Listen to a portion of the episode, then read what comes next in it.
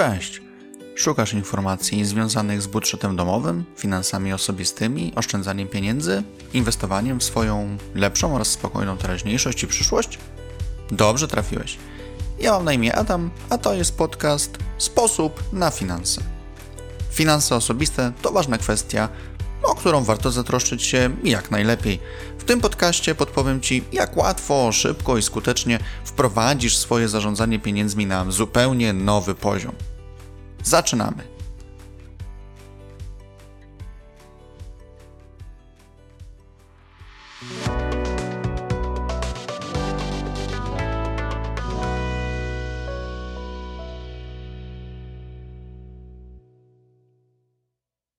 W tym odcinku podcastu Sposób na finanse poruszam temat hierarchii wydatków i tłumaczę, dlaczego hierarchia wydatków jest ważna.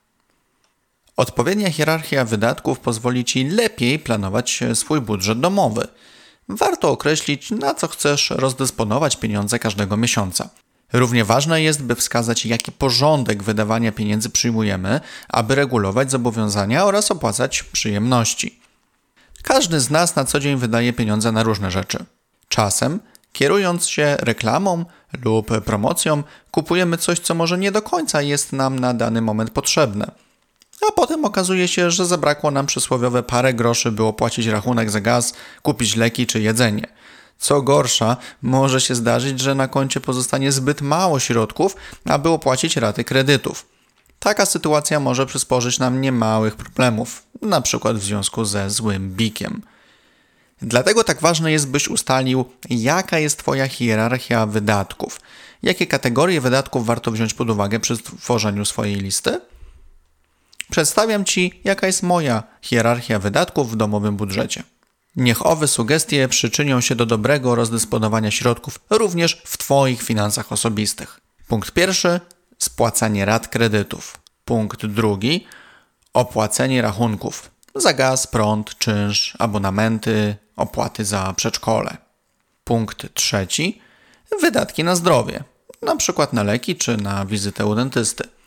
Punkt czwarty zakupy codzienne, koszty transportu, przykład jedzenie czy środki higieniczne czy opłaty za paliwo.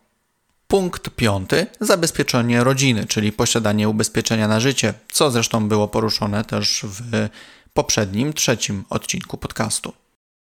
Punkt szósty potrzeby zmienne, przykład kwestia kupowania ubrań, butów, wyposażenia domowego. Punkt siódmy fundusz awaryjny, drobne kwoty na wypadek nieprzewidzianych sytuacji. Punkt ósmy oszczędności, czyli finansowa poduszka bezpieczeństwa. Punkt dziewiąty zabezpieczenie swojej przyszłości, kwestia emerytury. Punkt dziesiąty wydatki na wakacje, rozrywkę, przyjemności. Zapytasz, kto powinien ustalić swoją hierarchię wydatków? Uważam, że każdy powinien takie założenia posiadać. Oczywiście dla niektórych pewne z proponowanych przeze mnie kategorii wydatków mogą być ważniejsze, inne mniej istotne. I jeszcze inne na przykład w ogóle zbędne. Warto jednak ustanowić hierarchiczność wydatków i konsekwentnie się jej trzymać. Jeśli prowadzisz swój budżet domowy sam, poświęć chwilę na analizę proponowanych przeze mnie kategorii wydatków oraz ich hierarchii. Jeśli prowadzisz finanse domowe ze swoją drugą połówką, wspólnie przedyskutujcie każdą kategorię wydatków, razem ustalcie ich kolejność na liście. Jednocześnie pamiętajcie, iż każda sytuacja, również ta finansowa, bywa zmienna. Stąd raz na jakiś czas, na przykład co 3 miesiące, dobrze jest wrócić do swojej listy. W razie, gdy nasza sytuacja finansowa ulegnie dużej zmianie, aktualizujemy ją według potrzeb. Planowanie budżetu oraz swojej przyszłości to dynamiczny proces. Ucz się dostosowywać do sytuacji, bądź elastyczny. Jaka jest Twoja hierarchia wydatków? Chętnie poznam y, Wasze, Twoje opinie i analizy w komentarzach, które możecie zamieszczać na blogu sposobnafinanse.pl. Życzę powodzenia w tworzeniu swoich list oraz wytrwałości w ich przestrzeganiu, a także pomysłowości w ich usprawnianiu.